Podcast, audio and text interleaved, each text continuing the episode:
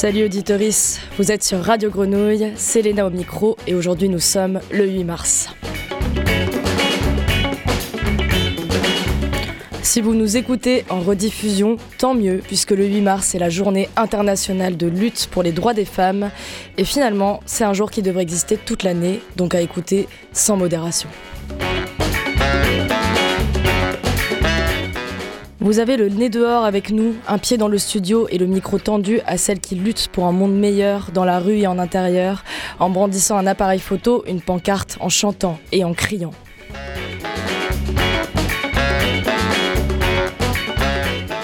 L'émission collective par l'équipe du 88.8 invite le collectif de soutien à Pinar Selec.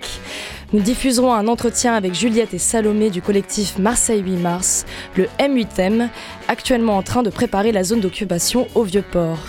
Et en dernière partie de cette émission, c'est Isis Meshraf, photographe féministe, qui viendra échanger sur son métier et ses enjeux avant de nous quitter pour aller documenter la manifestation en cours. Et c'est Alex Papi à la réalisation de cette émission. S'il te plaît, maestro, change ce disque.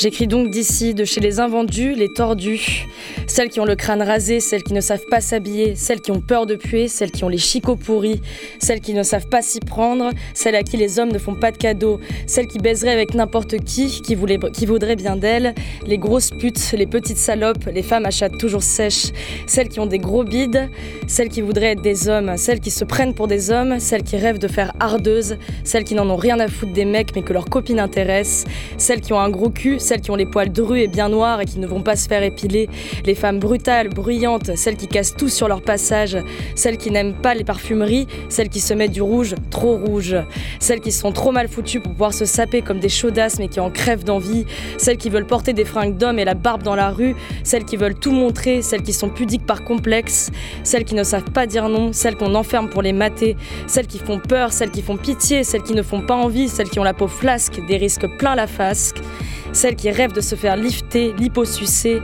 péter le nez pour le refaire mais qui n'ont pas l'argent pour le faire, celles qui ne ressemblent plus à rien, celles qui ne comptent que sur elles-mêmes pour se protéger, celles qui ne savent pas être rassurantes, celles qui s'en foutent de leurs enfants, celles qui aiment boire jusqu'à se vautrer par terre dans les bars, celles qui ne savent pas se tenir, aussi bien et dans la foulée que pour les hommes qui n'ont pas envie d'être protecteurs, ceux qui voudraient l'être mais ne savent pas s'y prendre, ceux qui ne savent pas se battre, ceux qui chialent volontiers, ceux qui ne sont pas ambitieux ni compétitifs ni bien ni agressifs, ceux qui, ceux qui sont craintifs, timides, vulnérables, ceux qui préféreraient s'occuper de la maison plutôt que d'aller travailler. Ceux qui sont délicats, chauves, trop pauvres pour plaire, ceux qui ont envie de se faire mettre, ceux qui ne veulent pas qu'on compte sur eux, ceux qui ont peur tout seuls le soir. Parce que l'idéal de la femme blanche séduisante mais pas pute, bien mariée mais pas effacée, travaillant sans trop réussir pour ne pas écraser son homme, mince mais pas névrosée par la nourriture, restant indéfiniment jeune sans se faire défigurer par les chirurgiens de l'esthétique, maman épanouie mais pas accaparée par les couches et les devoirs d'école, bonne maîtresse de maison mais pas boniche traditionnelle, cultivée mais moins qu'un homme, cette femme blanche heureuse qu'on nous brandit tout le temps sous le nez, celle à laquelle on devrait faire l'effort de ressembler, à part qu'elle a l'air de beaucoup s'emmerder pour pas grand chose. De toute façon, je ne l'ai jamais croisée, nulle part. Je crois bien qu'elle n'existe pas. Je crois bien qu'elle n'existe pas. Virginie Despentes, King Kong Theory, vas-y.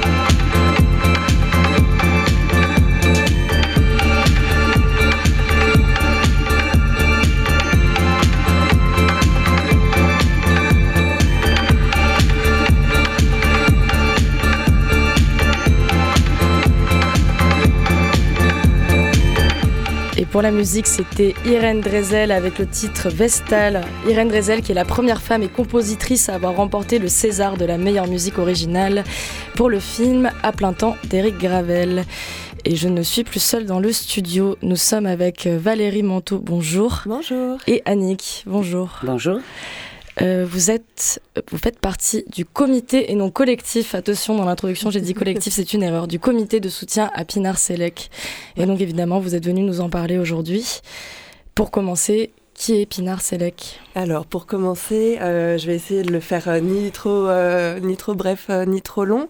Pinar Selek, c'est d'abord une chercheuse, une sociologue turque d'origine. Elle est née à Istanbul, elle a 50 ans aujourd'hui et elle est malheureusement euh, plus connue pour ses ennuis judiciaires que pour son travail qui par ailleurs est remarquable d'écrivaine et de chercheuse.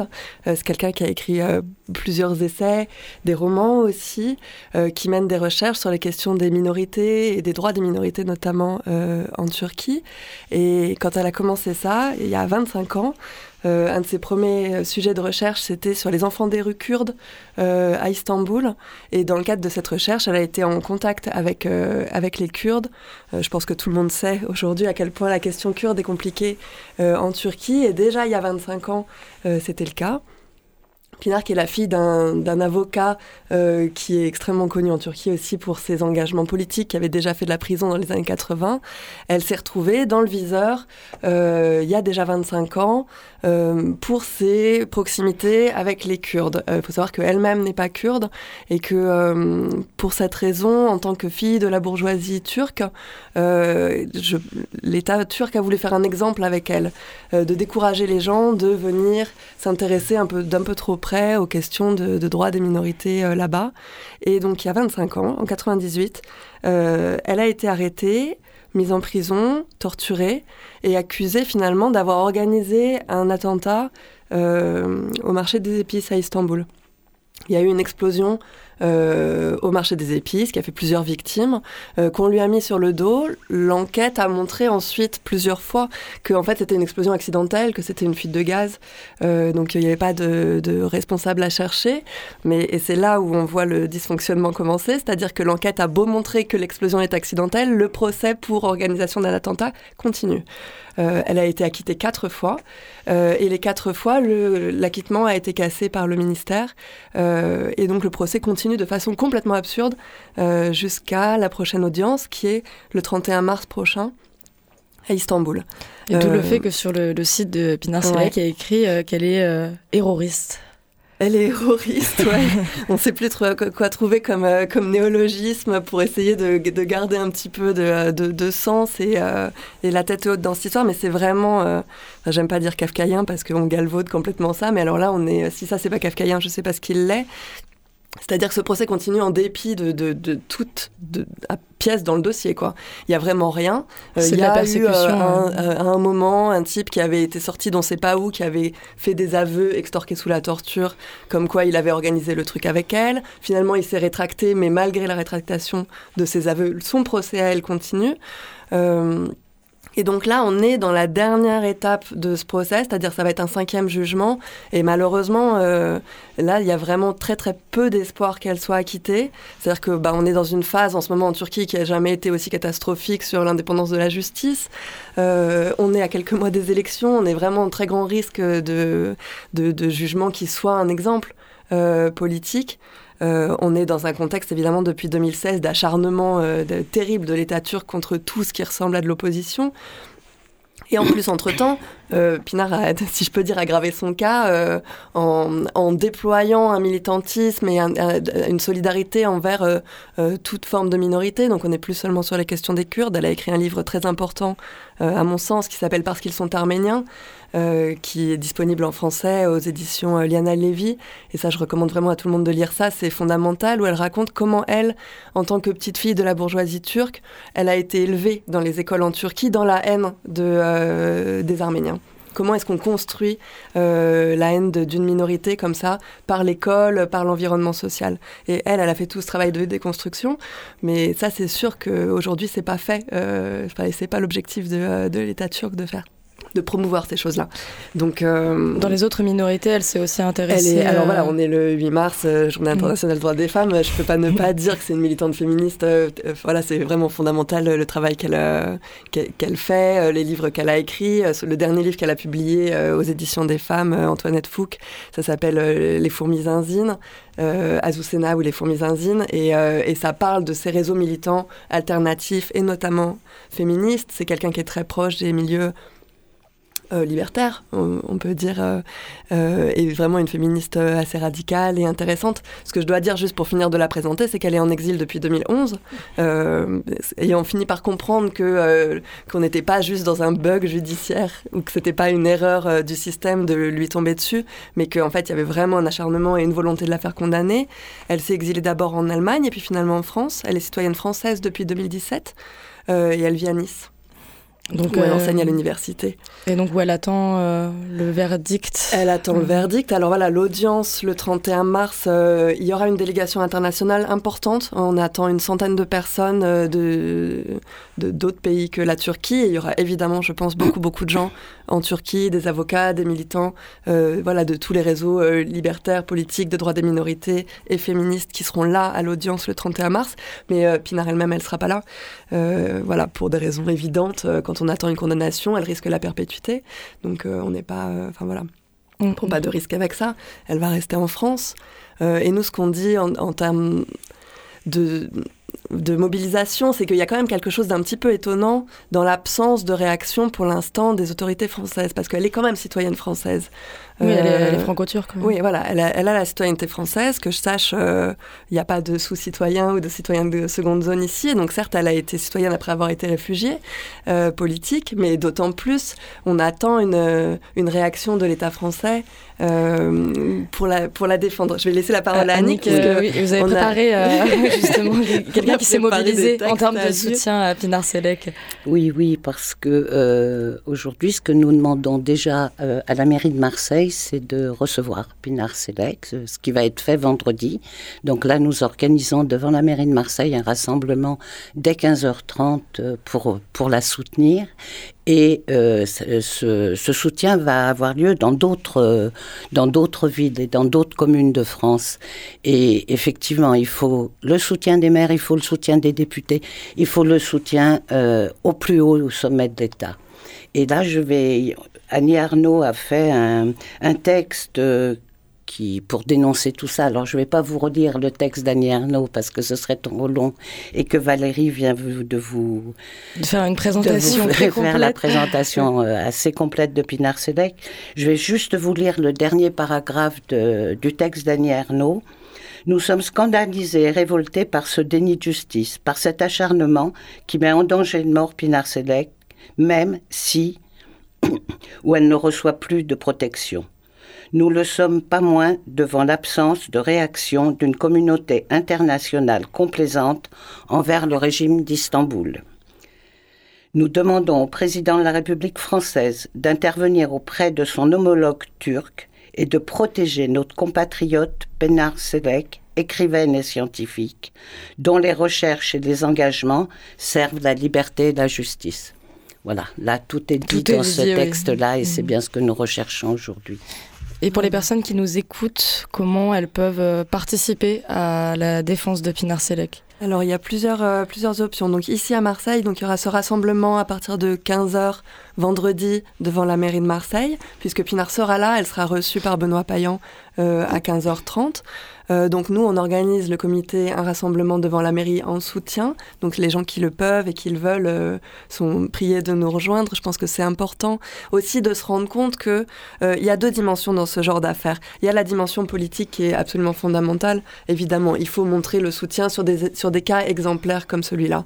ça parle pas que d'elle. Ça parle évidemment de tous les dysfonctionnements des, de la justice en Turquie. Oui, elle peut servir juste de faire de lance alors que. Exactement. Elle, elle, est en train. Le, le gouvernement turc, enfin et le c'est pas qu'un problème du gouvernement, enfin on pourra en reparler si on a un petit peu le temps, c'est pas qu'un problème d'Erdogan, c'est un problème vraiment de dysfonctionnement de l'état de droit euh, en Turquie, dont ils, font d'elle un exemple et nous, on se retrouve un peu prisonniers à être obligés de la défendre comme un exemple. Et à travers elle, tous les prisonniers politiques qui sont aujourd'hui en, Turquie, et d'ailleurs euh, au-delà, hein, mais, euh, mais bon, là, si on parle simplement sur le cas de la Turquie, je pense qu'en étant présent vendredi, on parle aussi de toutes ces femmes qui sont emprisonnées, de toutes ces femmes dont les vies ont été brisées euh, par l'acharnement de, de l'État turc. Moi, je pense à des cas qui ont été un petit peu médiatisés aussi ces dernières années de l'écrivain Naslo Erdogan, dont la vie a été complètement brisée par, euh, par la prison qu'elle a dû subir euh, euh, en 2016, d'une linguiste qui s'appelle Nejmia Alpay, pareil, qui a 70 ans passés, s'est retrouvée à faire de la prison pour, soi-disant, participation à une activité terroriste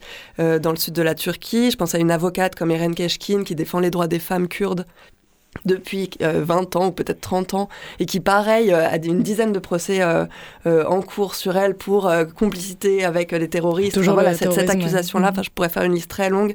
Osman Kavala, si je cite pas que des femmes, mais enfin, Osman Kavala qui est en prison, pareil, à 70 ans passés, pour avoir soi-disant organisé la mobilisation de Gezi. Donc on parle de tout ça vendredi en étant présent devant la mairie. Et on parle aussi de la solidarité avec une personne, parce que ces gens-là sont pas des machines et que depuis 25 ans, quand on a une, un d'un État entier euh, sur sa personne, ben voilà, la vie quotidienne euh, est compliquée. Et donc je pense que c'est important de montrer une solidarité aussi humaine avec ces gens-là.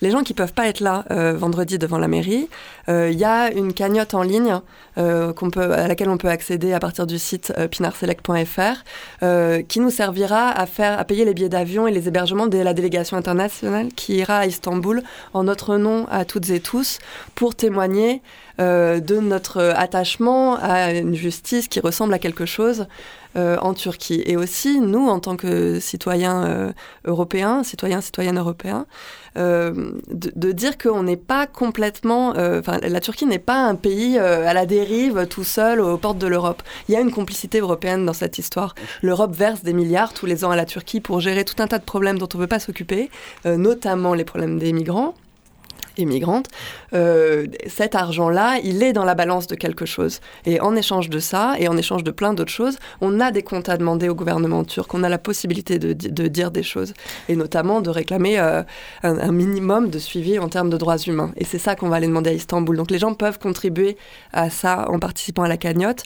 Et une dernière chose, évidemment, elle a publié beaucoup de livres, euh, voilà, qui sont disponibles en, librairie, en bibliothèque. Lisez-les parce que encore une fois, c'est pas juste la soutenir elle, même si ça c'est fondamental, c'est aussi euh, apprendre plein de choses parce qu'ils sont arméniens, euh, les fourmis zinzines, un petit livre qui s'appelle Loin de chez moi, jusqu'où, qui parle des problématiques des personnes exilées euh, politique.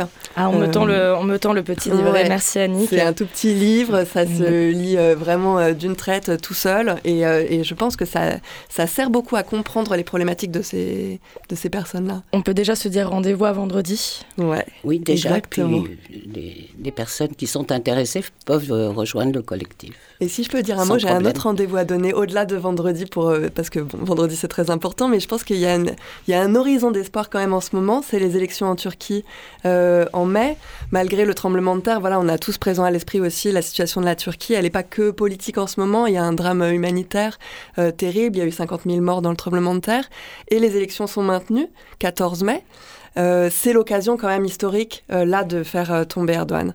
Et même s'il n'est pas que le, la, raison du problème, ce serait l'occasion de gagner quelque chose. Il en fait ça nous ferait tous du bien. Premier tour, c'est 14 mai. Deuxième tour, c'est 29 mai. 29 mai, c'est les 10 ans de la révolution de Gezi. Si jamais Erdogan voulait bien perdre les élections, si les citoyens et citoyennes turcs Euh, le faisait tomber. Je pense qu'on sera nombreux et nombreuses à se retrouver sur la place Taksim euh, le, 30 le 30 mai pour fêter les 10 ans de Gezi euh, joyeusement. Et moi, je trouve que ça, c'est un rendez-vous qu'on peut, qu'on peut se donner. On note bien tout ça. Merci à vous deux d'être venus dans le studio de Radio Grenouille euh, pour suivre Pina Selec et d'avoir transmis toutes ces informations. Et avant d'écouter l'enregistrement de la rencontre avec Juliette et Salomé du collectif Marseille 8 mars, une autre mobilisation qui sera cet après-midi, euh, une autre femme qui a résisté, marqué l'histoire de la musique et pas seulement l'emblématique Nina Simone qui nous emporte avec son titre Don't Let Me Be Misunderstood.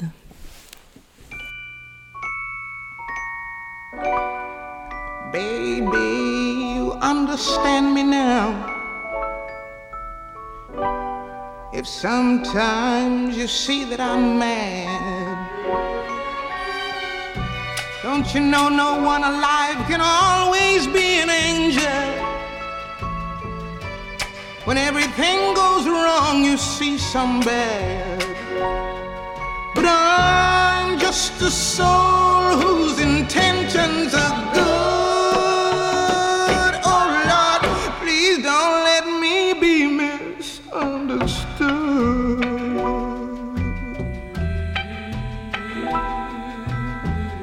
know, sometimes, baby, I'm so carefree with a joy that's hard to hide. And then sometimes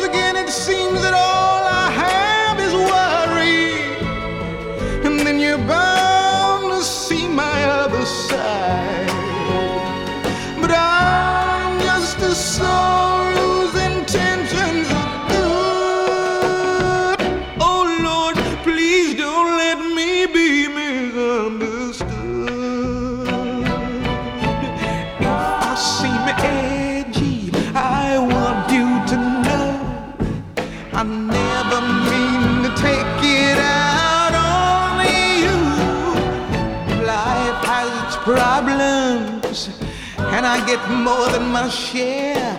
But that's one thing I never mean to do, cause I love you. Oh, oh, oh, baby, I'm just human. Don't you know I have faults like anyone? Sometimes I find myself alone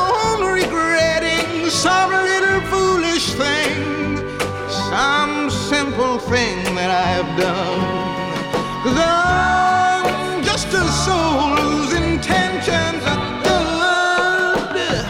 Oh Lord, please don't let me be misunderstood. Don't let me be misunderstood. I try so hard, so please don't let me be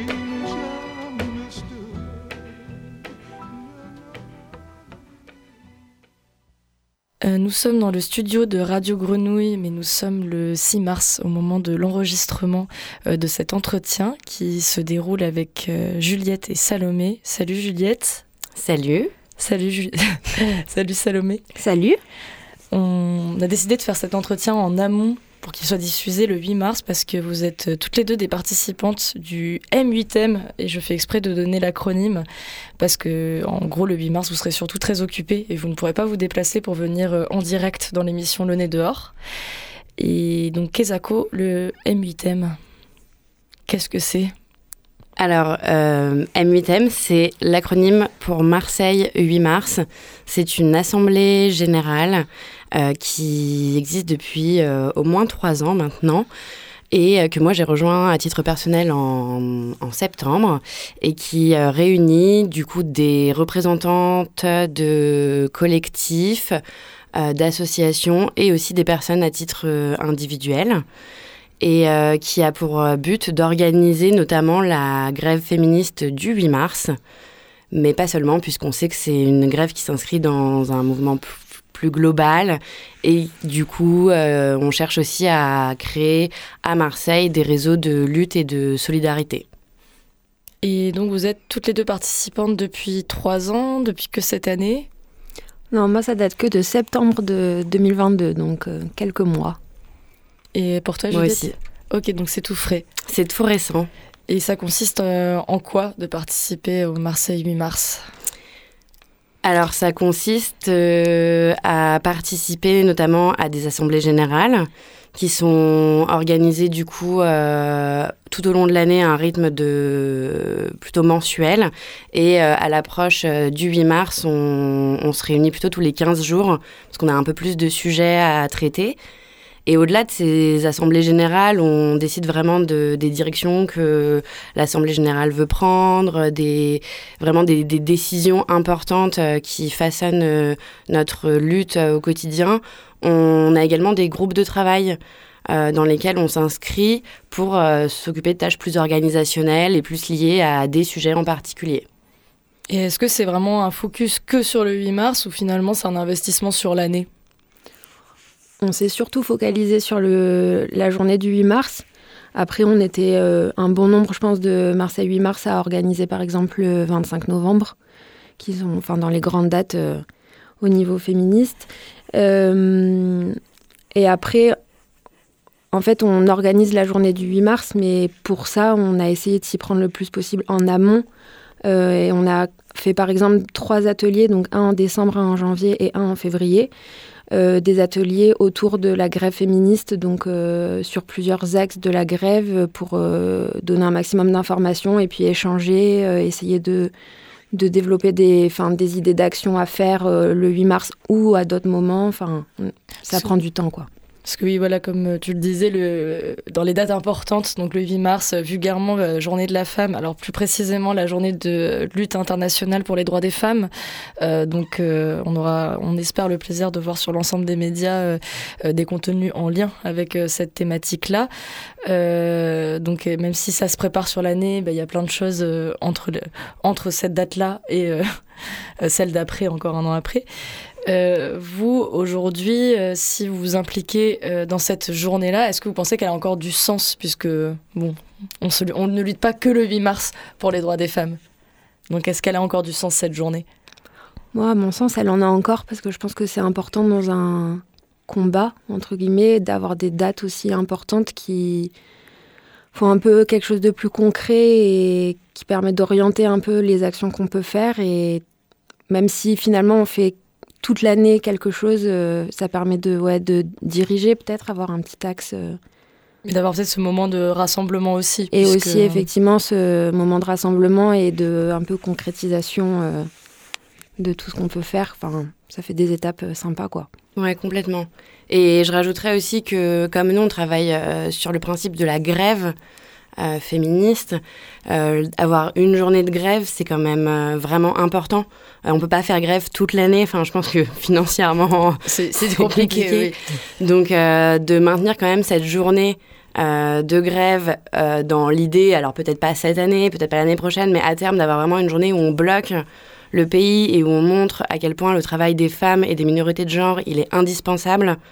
C'est, bah, ça reste quand même assez au cœur de notre, de notre lutte et du coup c'est pour ça que cette date, je pense qu'il faut, ouais, elle, elle, fait tout à fait sens encore aujourd'hui. Et c'est vrai que la, grève féministe, c'est un concept qui euh, est assez peu répandu en France. Et je pense euh, qui, euh, qui là commence à être de plus en plus visibilisé. Euh, L'idée de faire grève ce jour-là, c'est vraiment de montrer euh, pourquoi les femmes et les minorités de genre sont essentielles au système. Euh, mais euh, grosso modo, pourquoi vous pensez qu'en France, on connaît encore si peu ce concept-là, quoi? Vous savez? Bah, je pense, alors, en... nous, je sais que. Enfin, on le connaît peu, c'est vrai. On s'en est aperçu aussi beaucoup quand on a réalisé ces ateliers dont parlait Salomé. Euh, Il y a beaucoup de personnes aujourd'hui encore qui ne savent pas que des syndicats nationaux posent un préavis de grève le 8 mars et que du coup tout le monde a le droit de faire grève ce jour-là. Euh, c'est une information qui est encore assez ignorée. On sait qu'on a euh, des voisines plus ou moins proches euh, en Espagne, en Italie, en Suisse euh, pour la partie européenne et puis euh, en, au Chili, au Mexique, au Brésil qui sont elles beaucoup plus actives euh, dans la grève féministe. Euh, je pense que c'est lié à beaucoup de choses si en France on n'est pas euh, complètement euh, habitué à, ce, à ce, ce- cette, euh, pratique de la grève féministe, c'est d'une part que euh, on a aussi euh, beaucoup, euh, je pense, euh, reculé en termes de, lutte syndicale euh, ces dernières années, et que par ailleurs, euh, bah, ça impacte toutes les toutes les grèves qui sont qui sont mises en place, et, euh, et ensuite que il y a des personnes en France qui pensent qu'en fait le combat féministe il est quand même euh, assez développé et qu'on a euh, gagné déjà un certain nombre de droits et que bon bah là on peut voilà un peu s'arrêter là ou on n'est pas, on n'est pas le pays qui est le plus développé et évolué sur la question.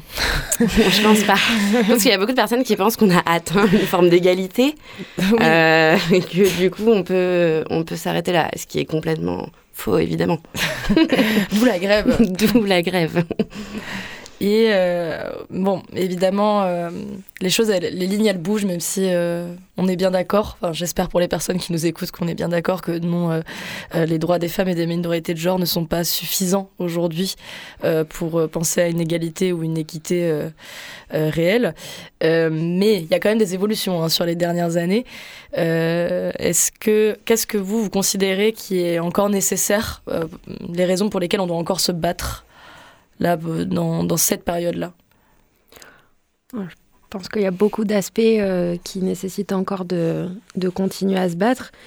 Euh, L'aspect le plus entendu, et je pense pour le coup tout le monde est plus facilement d'accord, ça va être tout ce qui est au niveau du travail productif, donc le travail plutôt salarié avec les inégalités salariales et enfin oui, surtout les, inégalités salariales qui sont dues euh, aussi au fait que ben, les femmes sont et les minorités de genre sont les plus, enfin la, part la plus importante des employés dans les emplois qui sont précaires, qui sont dévalorisés. Euh, dans tous les emplois du CARE, par exemple, euh, c'est à prédominance féminine et c'est des métiers qui sont ouais, dévalorisés et pas reconnus à leur juste valeur, entre guillemets. Après, il y a des, encore des grosses inégalités aussi au niveau du travail qu'on a appelé, enfin, qui s'appelle le travail reproductif, qui consiste en gros euh, au travail domestique, par exemple, au, au travail, euh, ben, le soin des enfants, euh, le, voilà, toutes les tâches ménagères, etc., qui sont ben, encore une fois euh, principalement faits par les femmes. Oui, et assigné au rôle Voilà. de femme. Exactement. Ouais, je, Je- pense que là-dessus, je peux rebondir juste Mhm. avec un chiffre euh, qui date de 2020, donc qui n'est pas très récent, mais qui est quand même assez parlant. C'est que d'après l'INSEE, euh, le temps de travail domestique chez les femmes, il est de deux tiers de leur temps. Donc c'est quand même hyper important et assez significatif. Euh, quand on parle du travail reproductif, c'est vraiment ce, ce travail-là et aussi le travail qui a été euh, euh, privatisé, donc comme dit Salomé, dans le secteur du care. Et ce travail reproductif, c'est celui qui permet de reproduire la vie, mais, aussi les forces de travail, donc qui participe complètement en fait à l'essor du système capitaliste et patriarcal et qui bénéficie à la fois aux hommes cis, puisque en fait le fait que quelqu'un fasse pour eux ce travail gratuit leur permet de libérer du temps pour euh, leur développement de carrière ou pour leurs loisirs ou euh, pour leur épanouissement personnel. Euh, et par ailleurs, ils bénéficient aussi du coup au capitalisme, puisque c'est du travail gratuit ou peu rémunéré, qui permet que des gens aillent en fait travailler et participer au système. Et que si on devait imaginer que demain, du coup, grâce à la grève féministe, le système capitaliste et les employeuses doivent mettre en place des infrastructures pour que l'ensemble de la population qui travaille euh, puisse venir travailler, bah, ces infrastructures, elles auraient un coût qui serait hyper important et qui viendrait euh, diminuer en fait le pouvoir du capitalisme. Et euh, en parlant de, travail gratuit, euh, vous êtes euh, engagé bénévolement dans la lutte féministe, les luttes féministes. Euh, vous, qu'est-ce qui... il se situe où le- l'endroit de votre féminisme, sa naissance? Qu'est-ce qui vous amène à aussi vous mettre en action et consacrer de votre temps et de votre quotidien dans quelque chose qui non seulement n'est pas rémunéré, puis qui dépend complètement de vous? Moi, je pense que c'est parti plus de mon métier. Moi, je suis sage-femme et j'ai commencé à m'engager, entre guillemets, euh, plutôt sur des missions de soins. euh, je suis partie dans, des pays sur des missions, entre guillemets, humanitaires. Euh, et en fait, en rentrant en France, je me suis rendu compte qu'il y avait aussi beaucoup, beaucoup de taf à faire en France. Il n'y avait pas besoin de partir à l'étranger. Et, et donc, j'ai- 'fin, ça s'est développé plutôt dans cet axe-là. Et en fait, après, j'ai. Enfin, enfin, connu Marseille 8 mars et en fait, je me suis prise dans le truc. Et, et en fait, c'est hyper prenant, c'est fatigant, c'est chronophage, mais au final, on en tire quand même beaucoup de, de force. Euh, Ça donne l'impression de, d'essayer de faire quelque chose et de pas juste euh, être énervé dans son coin. Oh là là, il y a l'inégalité, l'inégalité, et en fait, de rien en faire. Et je trouve que c'est ça aide au final. Et puis il y a la joie aussi de lutter ensemble. Mm. Et euh, pour toi Euh, bah, en deux mots, euh, moi je pense que j'ai grandi dans une famille où ma mère euh, était assez féministe et du coup j'avais cette impression de voilà d'avoir bien en tête tous les enjeux et puis un jour j'ai commencé à lire un peu des livres et puis à me rendre compte que bah non finalement il y a plein de choses que j'avais pas en tête et plein de choses que de, de, mouvements qui avaient évolué et qui étaient aussi euh, hyper importants euh, et sur le, toute l'intersectionnalité, etc. Et du coup, j'ai hum, j'ai commencé à être énervée, comme disait Salomé. Et, euh, et, effectivement, à force d'être énervée toute seule dans mon coin et un peu avec mes potes et mon entourage et ma famille, je me suis dit, bon, c'est très bien de, de, de, de, communiquer sur le sujet, d'en parler. C'est un peu fatigant, la pédagogie quand même avec les proches, mais bon. Euh, mais au-delà de ça, peut-être qu'on peut, euh, s'organiser. Entre femmes et minorités de genre, parce que c'est aussi important. Marseille 8 mars, toutes nos réunions, elles ont lieu en mixité choisie. Et, et, puis créer un collectif de lutte et effectivement se donner de la force, mais se donner aussi des espaces de parole et, avancer ensemble. Mm. Et donc, comme on disait en début de, cette interview, euh, nous sommes le lundi 6 mars, euh, on approche hein, de la, date fatidique. Euh, Qu'est-ce qui reste devant là à faire d'ici le 8 mars pour vous? Vous allez courir partout ou... Bah déjà, on manifeste à 10h45 demain. Parce qu'avec Marseille 8 mars, on veut, s'inscrire, voilà, comme on disait, sur un processus sur toute l'année pour organiser la grève féministe, mais on veut aussi participer aux mouvements sociaux euh, qui existent et surtout en ce moment avec les manifestations contre la réforme des retraites qui en plus, encore une fois, vont pénaliser surtout les femmes et les minorités de genre. Mmh, c'est vrai. Donc, euh, ben, manif demain. Et puis, euh, puis remanif. et puis remanif le, le mercredi. Oui, c'est très juste mm. euh, ce que tu dis, Salomé, c'est qu'on a aussi euh, mené tout un travail avec les syndicats et des camarades au sein des syndicats qui, du coup, euh, défendent les mêmes, les mêmes valeurs que nous, mais qui aussi participent à ce, cette lutte pour des droits sociaux qui nous semblent importantes. Enfin, nous, on veut vraiment que nos luttes, elles convergent. Donc, oui, on a participé depuis le début à toutes les manifestations enfin, contre la réforme des retraites avec un cortège féministe. On le fera encore demain. Et puis euh, demain après-midi, bah, on va surtout, euh, je pense, euh, organiser la journée du 8. On a encore pas mal de détails à régler, de mobilier à aller chercher pour la zone d'occupation féministe qui commencera à 14h au Vieux-Port. et puis les derniers un peu détails à régler pour la, la manif qui sera à 17h30. Et vous êtes combien pour déplacer du mobilier, les pancartes, l'organisation à l'année? Eh ben, je sais pas vraiment. On va découvrir ça demain. en fait, c'est vrai qu'on n'est pas un nombre euh, fixe. Euh, on est une assemblée générale, donc en fonction des temporalités du moment de l'année, il y a plus ou moins de personnes. Euh, dans les groupes de travail aussi, c'est pareil, c'est un peu fluctuant. Après, je pense qu'on est quand même euh, une bonne cinquantaine là pour l'organisation euh, concrète de la journée du 8 mars.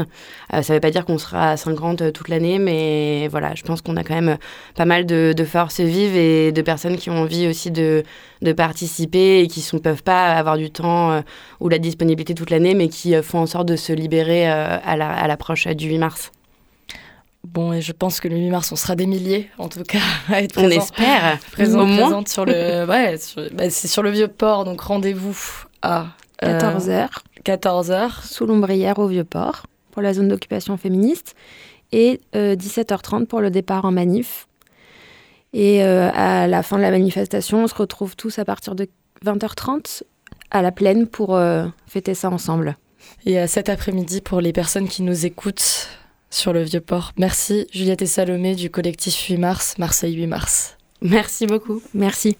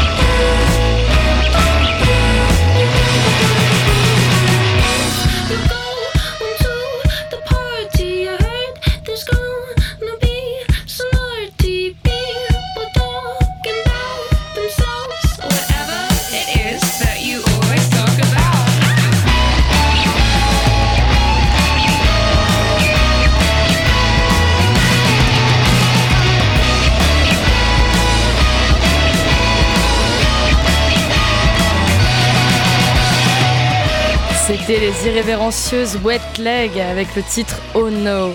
Et je suis de nouveau accompagnée dans le studio de Radio Grenouille. Cette fois, nous sommes réellement en direct, ce n'est plus de l'enregistrer. Euh, Isis, salut. Salut. Isis Meshraf, photographe féministe. Est-ce que c'est ta première fois en radio? Euh, pour parler de mon travail, ouais. Ah, bon, chouette. Je suis, on est très contente de te recevoir euh, euh, dans cette émission, Le Nez dehors, qui euh, est un magazine culturel, social de Radio Grenouille. Et euh, donc, comme je disais, tu es photographe féministe. Comment on fait coexister ces deux facettes? Parce que photographe, c'est un métier, féministe, ça peut être un métier aussi. Ouais. Mais toi, comment tu le- tu l'appliques à ton travail? Euh, Il y aura deux grands sujets, je pense, en parallèle. Il y a être photographe féministe dans le milieu féministe. Euh, donc, euh, par exemple, ce que je vais faire aujourd'hui en couvrant la manif qui va avoir lieu ou d'autres mobilisations féministes qui peuvent avoir lieu euh, sur la ville de Marseille, où là, c'est un travail euh, de communication, on pense. Enfin, je ce qui se passe dans les manifs, s'il y a personne qui vient shooter ça, s'il y a personne qui vient raconter ce qui se passe dans les manifs, euh, bah, personne ne le sait en fait, à part les manifestantes qui sont là. Et je pense qu'il y a un travail de diffusion qui est importante, euh, ne serait-ce que pour euh, le travail, par exemple de MUM. Euh, s'il n'y a pas de photos, s'il n'y a pas de vidéos de ces choses-là, ça va se cantonner qu'à la manifestation et aux gens qui sont présents. Et malheureusement, dans les manifestations, les gens qui sont présents, c'est les gens qui sont déjà au courant de tout ça. Donc il y a un travail de diffusion euh, des manifestations. euh, de cette part-là. Et après, je suis aussi photographe de clubs, de festivals, Oui, tu fais de l'événementiel aussi. Exactement, pas mal. Donc là, on m'appelle en tant que photographe, pas du tout avec la l'étiquette féministe, mais j'essaie de la poser un peu dans la représentation euh, des images des gens qui viennent en club, en fait, de changer un peu ça. Et il y a une- la photographie, donc c'est une représentation. Donc il y a une manière en fait de prendre la photo. En, en cinéma, on va beaucoup parler euh, notamment du male gaze et du female gaze. Euh, toi, comment tu arrives à appliquer aussi un regard féministe dans ta manière de prendre des photos? Alors j'essaye, euh, je sais que l'anecdote, la première fois que j'ai shooté dans un club, euh, le premier club qui m'a engagé m'a dit euh, il faut photographier des femmes bonnes. Il faut que tu nous photographies des meufs bonnes. Comment ça craint? Ouais, ouais, été, et je sais que j'ai marqué un temps d'arrêt, et je me suis dit, bah, déjà, ça va être la dernière fois que je vais travailler là, de une, et de deux, on n'a pas la même définition de meuf bonne. Eux, ils avaient vraiment l'image du glamour féminin, la fille grande, mince, euh, qui correspond à une certaine esthétique que la société nous a toujours donnée, que voilà, une femme belle, ça les correspond à telle mensuration, et à ça, pour moi, une femme qui est belle, c'est une femme qui va être bien dans sa peau. Donc, euh, peu importe elle ressemble, une fille qui danse avec son petit verre à la main ou un homme voilà, qui danse avec son verre à la main, qui a l'impression de passer une bonne soirée, cette personne, elle sera belle. Et maintenant, c'est quelque chose que je m'emploie à faire quand je suis photographe en festival ou en club, c'est de juste prendre les gens, euh, et pas pour leur physique. Et c'est voilà, vrai qu'on on retrouve encore maintenant, malheureusement, en 2023, des clubs ou des festivals qui utilisent la femme comme un outil promotionnel en fait de leur soirée, euh, que ça soit les verres gratuits avant minuit pour les femmes pour que le club soit blindé de femmes, ou sur toute leur com, vous regardez certains Instagram de clubs où vous verrez que des femmes en photo qui correspondent en plus beaucoup à ces esthétiques-là euh, patriarcales, on va dire, de la femme, et qui vous vendent euh, voilà, la femme comme un produit d'appel. Venez en club, vous allez choper. Et ça, je trouve ça assez triste qu'on en soit encore là. Donc, j'essaie de proposer un autre contenu à diffuser euh, à mes clients, au club auquel je travaille. C'est de leur proposer quelque chose qui est représentatif. En fait, j'invente rien. C'est pas moi qui vais mettre ces gens dans leur club, mais j'essaie de diversifier, on va dire, de- d'essayer de, prendre des, des, des couples homosexuels aussi, par exemple, en photo, des choses qui n'ont pas été vues, alors que voilà, ces couples existent, ces couples viennent dans ces soirées, ou d'essayer de diversifier un peu la représentation euh, qu'on donne. Et euh, comme tu, tu l'évoquais, euh, ça passe aussi par des choix de collaboration. C'est-à-dire qu'en fait, on peut pas travailler avec tout le monde quand on a Ouais. des convictions politiques. Euh. Est-ce que toi, dans ton, dans ton métier, ça, c'est, tu le vois comme une force ou des fois aussi, ça rend vulnérable dans son boulot? Alors ça, c'est des choix qui seront pas visibles de personne à part de mon compte en banque, parce que c'est moi qui refuse de travailler, ou on m'a certains voilà collectifs ou des festivals m'ont proposé de travailler avec eux, j'ai refusé parce que j'avais entendu, on va dire, des, des choses qui correspondaient pas à mes valeurs, et euh, même si présomption d'innocence, tout ça, je me permets d'avoir un avis personnel et de de toujours choisir en fait de croire les victimes dans un premier temps. Euh, dans le doute, je choisis les victimes et je choisis de ne pas travailler avec des potentiels agresseurs. Ouais. Donc ça, malheureusement, ce genre de choix n'a pas d'impact à part sur euh, mon projet professionnel. Mais euh, je pense que si tout le monde prenait euh, un peu des décisions dans ce sens-là et d'arrêter de travailler avec des acteurs qui peuvent être problématiques ou avec des gens qui peuvent être problématiques, on avancerait déjà beaucoup plus vite de mettre ces gens au banc, on va dire, de voilà, si tu fais de la merde, plus personne ne travaillera avec toi. Peut-être que les gens comprendraient un peu mieux qu'il ne faut pas faire de la merde. Donc il y a sur ça que ça, joue évidemment la vie politique que tu mets dans ton métier. Est-ce que le fait d'être femme photographe, ça a déjà joué pour toi? Ou en fait, du fait d'écarter ces collaborations-là, bon, je sais, ah oui, tu, tu donnes de la tête. Euh, non, mais parce que euh, euh, être femme photographe en fonction des événements, ça va, ça va pas, on va pas forcément avoir la même place qu'être un homme photographe pour documenter certaines choses. Un autre regard, je, des fois je le vois sur des mêmes événements ou par exemple sur des gros festivals où on est beaucoup de photographes, donc je ne suis pas la seule. Et euh, les, voilà, les contenus des hommes n'auront pas le même regard, où justement ils vont plutôt chercher ces, les, voilà, ces, ces filles qui correspondent, ou ces hommes hein, qui correspondent vraiment à ce que la société nous a parlé de la beauté et, euh, la représentation euh, physique. Et on n'a pas le même regard. Moi j'essaie d'avoir vraiment une, beaucoup de bienveillance, de douceur et d'anticiper en fait la com aussi. Des fois je me retrouve à faire, quand je suis en post-prod, d'avoir des photos, et même si la photo est très jolie, la personne est très jolie, ou quoi que ce soit, j'y j'ai peur de la manière dont ça pourrait être utilisé, la manière dont ça pourrait être vendu, et la réaction, les commentaires, les choses comme ça. Donc il y a des fois des, photos qui sont très bien, mais que je supprime de mes dossiers euh, par anticipation de la manière dont ça peut être utilisé et reçu par le public aussi, pour ne pas alimenter euh, toutes les choses que je condamne, on va dire. Et d'ailleurs, une autre chose euh, qui euh, va dans, enfin, qui est dans la démarche aussi d'avoir, euh, de faire de la photographie de manière consciente, c'est récemment il y a eu beaucoup de débats autour de quand on photographie ou on documente des manifestations, la visibilité des visages des personnes, et notamment quand il s'agissait de la marge de fierté. Ouais. Euh, ça, c'est une question qui, euh, qui maintenant se pose de plus en plus. Toi, dans ton boulot, est-ce que tu te la poses cette question de euh, est-ce qu'on rend les gens visibles ou pas? Parce que bon, ils sont dans un espace public, on pourrait se dire bon ben ils font le, ils font le choix aussi d'être visibles. Et c'est un parti pris. Bah, j'ai commencé la, photo, surtout la photo féministe, en accompagnant les collereuses. Donc la question de l'anonymat a été tout de suite une question assez centrale parce que le, les collages dans la rue, sans être non plus illégal, euh, c'est pas très bien vu. Et donc, il fallait faire très attention à l'anonymat des collereuses euh, et ne jamais montrer leur visage. Du coup, après, j'ai récupéré ces codes. Euh, j'ai accompagné une fois, euh, j'ai couvert une fois la marche des fiertés. Et je sais que j'avais souvent entendu qu'il y a des gens qui se sont fait outer sans le vouloir sur des photos. Donc, je sais que j'ai fait très attention, surtout en tant que meuf cis hétéro, voilà, qui n'était pas en soi la plus concernée par les problématiques de coming out.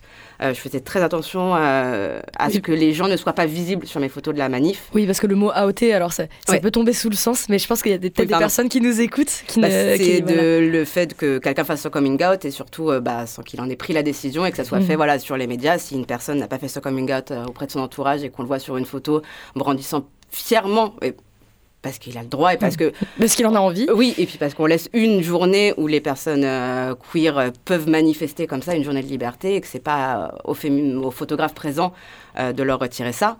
Et je pense que voilà, les, dans tous les cas, les gens sont libres de ce qu'ils font de leur image, et on n'a pas à savoir quelles sont les raisons. Des gens ne veulent pas être sur les en photo sur Internet pour des raisons qui sont juste de, de droit à l'image ou parce qu'ils veulent pas avoir leur visage sur Internet. On n'a pas à savoir ça.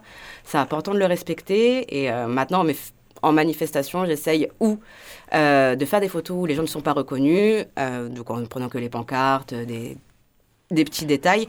Ou les bah, personnes masquées, par exemple, voilà. ou euh, en tout cas bah, de dos, quelque chose. C'est ça, ou de trois quarts, ou de récupérer une information qui peut être importante sur un recadrage. après, il y a des gens qui sont qui posent fièrement. Hein. Quand on voit quelqu'un pose droit à l'appareil, sa pancarte comme ça, je me pose pas de questions. Après, il y a certaines photos qui sont intéressantes de de garder pour euh, l'expression du visage. Dans ces cas-là, je cours vers la personne, j'essaie de courir, de ne pas me prendre trop de monde, et d'aller lui demander s'il euh, m'autorise à utiliser son image. Et en dernier recours, je mets toujours euh, maintenant. Je fais attention et je mets une story en disant que si les gens se reconnaissent sur mes photos, je peux les supprimer ou les modifier. Voilà, pour essayer de, les anonymiser, anonymiser au plus au possible. En, parlant de story, euh, tu es pas mal suivi sur les réseaux sociaux et c'est comme ça aussi qu'on peut euh, découvrir ton travail. Euh, ton compte Instagram, c'est Isis de Poche, alors que je t'ai présenté comme Isis Meshraf. Pourquoi Isis de, de, Poche est ton deuxième nom ou... Pas du tout, parce que j'ai commencé Instagram en 2011, je crois, et je sais pas, je crois que j'avais fait une blague sur Twitter avec le fait que j'étais toute petite et que voilà, j'étais un format de poche, et je sais pas, c'est resté, et puis ça passait bien. Oui, donc c'est à cet endroit-là qu'en tout cas on peut découvrir ton, ton travail. si on te croise pas déjà sur des événements, notamment bah, tu, l'as évoqué, mais tu, là, tu as fait une petite aparté pour venir ici. Euh, mais euh, tu vas retourner euh, au Vieux-Port. C'est ça. Je vais prendre l'appareil et je vais aller à la zone d'occupation féministe qui se passe de 14h à 17h30. Et ensuite, c'est le départ de la manif qui se finira en boum à la plaine. Et donc avant de se donner rendez-vous euh, au Vieux-Port cet après-midi, bon à savoir aussi, il y aura une transmission de chants féministes de 15h à 17h aujourd'hui à la ZOF, la zone d'occupation féministe. Et euh, avant de se quitter, on va écouter euh, un chant de chorale féministe transmis par Manon Galerie et chanté durant les rencontres féministes et queer les ronronades. Avant ça, J'aimerais bien faire un dernier mot que j'emprunte à celle qui a marqué la vie de millions de personnes et changé le cours du féminisme. Donc on commence et on finit cette émission avec euh, Virginie Despentes. En début d'émission, vous avez dû sentir mon émotion. Je me suis levée pour faire cette lecture-là. Là, je peux le faire assise puisque le ton n'est pas exactement le même sur euh, la fin du livre que sur le début. Si vous ne l'avez pas lu, je vous le recommande vivement. Ça peut être euh, une feuille de route, un dictionnaire, une bible, peu importe. Interprétez-le comme vous voulez. Je me lance. Bien sûr que c'est pénible d'être une femme. Peur, contrainte, impératif de silence, rappel à un ordre qui a fait long feu, festival de l'imitation imbécile et stérile. Toujours des étrangères qui doivent se taper le sale boulot et fournir la matière première en faisant profil bas. Mais à côté de ce que c'est, être un homme, ça ressemble à une rigolade. Car finalement, nous ne sommes pas les plus terrorisés, ni les plus désarmés, ni les plus entravés. Le sexe de l'endurance, du courage, de la résistance a toujours été le nôtre. Pas qu'on ait eu le choix, de toute façon. Le vrai courage, se confronter à ce qui est neuf, possible, meilleur. Échec du travail, échec de la famille, bonne nouvelle, qui remettent en cause automatiquement la virilité. Autre bonne nouvelle, on en a soupé de ces conneries. Le féminisme est une révolution, pas un, pas un, réaménagement des consignes marketing, pas une vague promotion de la fellation ou de l'échangisme. Il n'est pas seulement question d'améliorer les salaires d'appoint, le féminisme est une aventure collective pour les femmes, pour les hommes et pour les autres. Une révolution bien en marche, une vision du monde, un choix. Il ne s'agit pas d'opposer les petits avantages des femmes aux petits acquis des hommes, mais bien de tout foutre en l'air. Sur ce, salut les filles et meilleure route. Merci de votre écoute.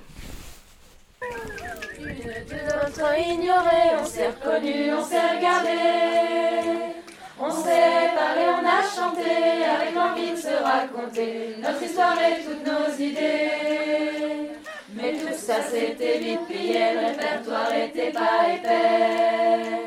Où sont passées les héroïnes de la lutte et du quotidien? D'elle il reste presque